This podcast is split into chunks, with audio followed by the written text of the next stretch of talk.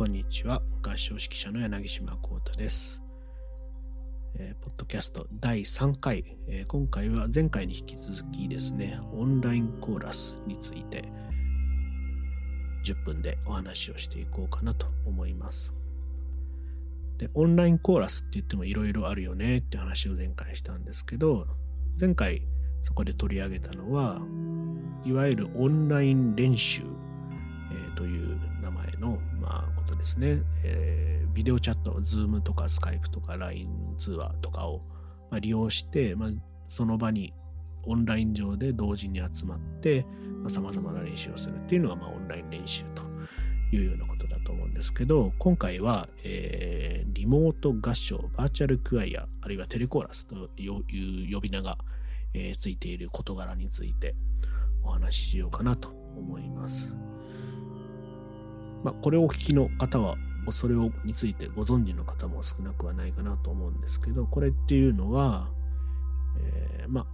あ、ある合唱曲ですね、合唱音楽について、それぞれの歌い手が一人で、まあ、大体お家などで、一人で自分で録音をしまして、それを、えー DAW というあの音声をあのまとめて編集するようなあのソフトウェアでまとめましてでそれを使っていわゆるマルチトラックの、えー合唱音源を制作するっていうようなプロセスを踏むようなあのねこれも鍵括弧合唱のスタイルかなということになっております。オンライン練習と話が大きく違うのはオンライン練習はリアルタイムでやるんですけどこっちのことはまあ録音ですね録音なので、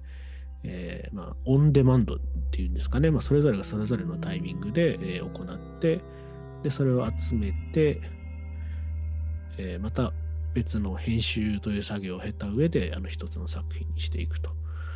いうような、えやり方になります。で実際オンラインという形で全て完結して、まあ、何らかの音楽的なアウトプットをあの提示しようということになった場合、まあ、音楽的なアウトプットっていうのはつまり演奏のことですね。演奏をこう発表しようということになった場合は、まあ、おそらく基本的にはこのあり方このやり方があのほとんど全てなんじゃないかなと思います。一部あの昨年出た面白いやり方として、まあ、Zoom で、えー演奏する専用の作品みたいなものがいくつか作曲されて、それそういう例もあるんですが、その場合は、まあ、いわゆる楽曲そのものが、あのこのあり方によってくるということになるので、あのそういう意味では、まあ、曲がまだそういうことにこう寄り添っているパターンっていうのは多くはないのかなと。いう状況ですね。っていう中で、まあ、基本的にまあこういう多重録音で行えるスタイルっていうのは、まあ、基本的にね、同じ、えー時間を縦に見て共有するような音楽であれば、まあ、全て可能だということになります。いわゆる多声音楽ができるということになります。で、えー根本的に違うこと、根本的に違うことは、やはり同時には歌ってはいないということですね。同時には歌っていない。で、これね、やったことない人はどうやってじゃあ合わせてるんだっていうこともきっとおそらく気になるんじゃないかなと思うんですけど、まず最初に、いわゆるですね、基準になるデモテープみたいなのを、えー代表の人が、ま指導者だったりしますが、作ります。で、まあそこに合わせて歌を重ねていくというですね。あとは、規模が大きい場合は、指揮者の指揮の映像みたいのを入れて、まあ、それに合わせて歌う。まそうすることで、まあ、一つのあのタイミングみたいのが合わさっていくわけですよね。まあ、実際のね、ピアノの演奏とか、まあ、歌の演奏についても、まあ、よくちゃんとそういうアコースティックな、ね、音楽の場合はよく見ていくと、まあ、テンポが一定であるはずはないわけですよね。すごく、えー微細な揺らぎっていうのはたくさんあるので、まあ、そういう形で基準に対して一緒に音を作っていくっていうスタイルにしないと、まあ、絶対バラバラになっちゃうわけです。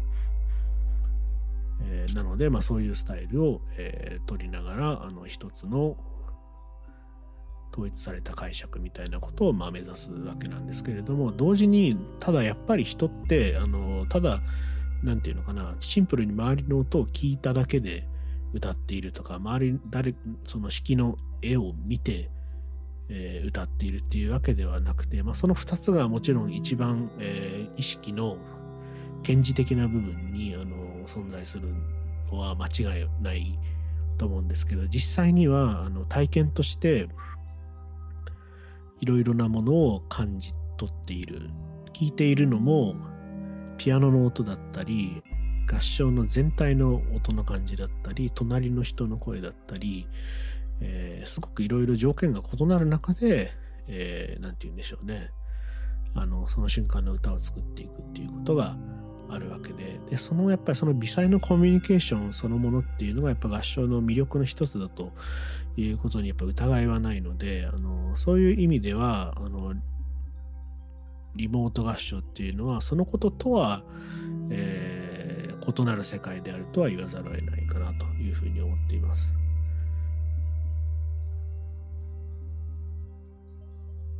ただまあ同時に言えることはこのあり方の中でもあのものすごく耳を研ぎ澄ませていくと例えばそのね基準になる音とかいうことがあったら例えばそれを自分の音を重ねるまでに何万回でも例えば、えー、聞き直すこともできるわけですよね。でそれはやっぱりライブには逆にないその緻密なあの音の魅力だったりもするわけですよね。だからこの話ってもしかするとあのリモートの合唱と普通の合唱の比較の話ではなくて、まあ、ライブと、えー、録音の話の違いだったりもするのかもしれないなっていうふうには思います。実際僕もドイツ留学中に CD の録音っていうのは、えー、合唱のねアカペラだったり、えー、オーケストラついたりいろいろありましたがかなり多くの数参加しましたけどやっぱり全然取り方からしてあの同じ曲を例えばライブでも何回も歌うんですけどあのそのレコーディングっていうのは全く違う芸術なんだなっていうことを感じざるをざるを得ません。いろいろな細切れの形の音も取って全体の印象も取ってなんとかしてこうしてみたいな感じでその結局そのそれぞれの箇所を歌っていく時の自分のその瞬間のコンディションみたいなのがすごく異なるしでそれをつなぎ合わせて、まあ、作るっていうのがなんかもうそれはもうね、録音を制作するっていうことの本質なんですよね、それこそが。えー、だだっていうふうに考えると、あのこのリモートの合唱については、まあ、そういうものなんだというふうに思うところで、あのいわゆる何をこうエッセンスとするかっていうことが、まあ、反転してるっていう言い方もできるんじゃないかなって思います。この何をエッセンス本質とするかが反転しているっていうことが結構重要なキーワードなのではないかなと思っていてつまりそのライブと録音だったり、まあ、普通の合唱とリモートの合唱みたいなことがなんかすごくこう似ているようなことをやっているけれども実はま鏡のような位置にいる関係があると。いうことで、かなりまいろんなことが実は違うんですよっていうことについては、もしその何か新しいことを理解したいのだと思うのであれば、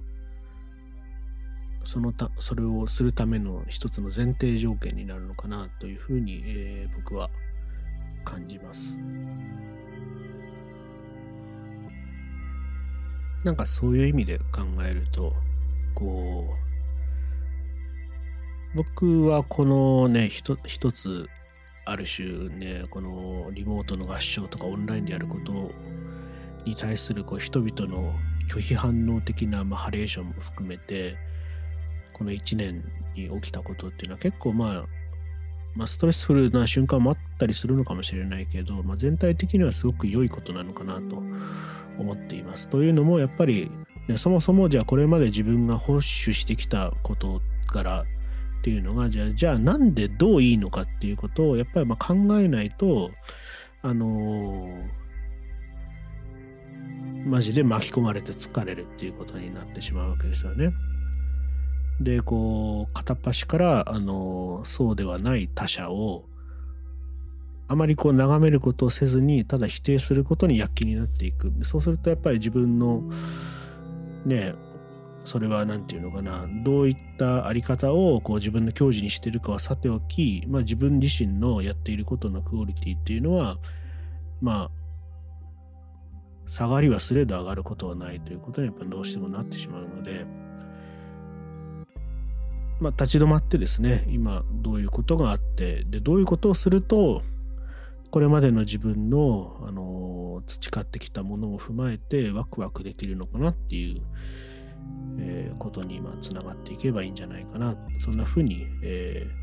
ー、今思っています、まあ、リモート合唱ということに話を戻すと、えー、その多重録音で、まあ、いろんなものを制作していくスタイルっていうのはある程度あの確立したかなと思っていてその上で音楽的にこうより面白くなっていく動きっていうのが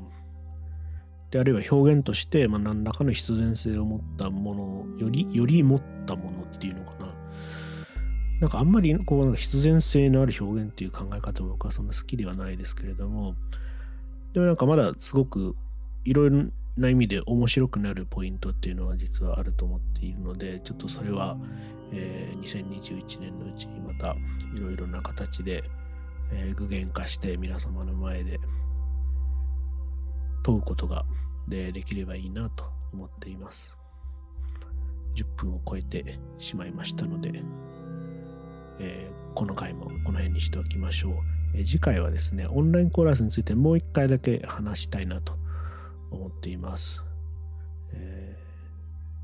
ー、合唱団あっぱれという、え合唱団について次回はお話をしようと思います。ありがとうございました。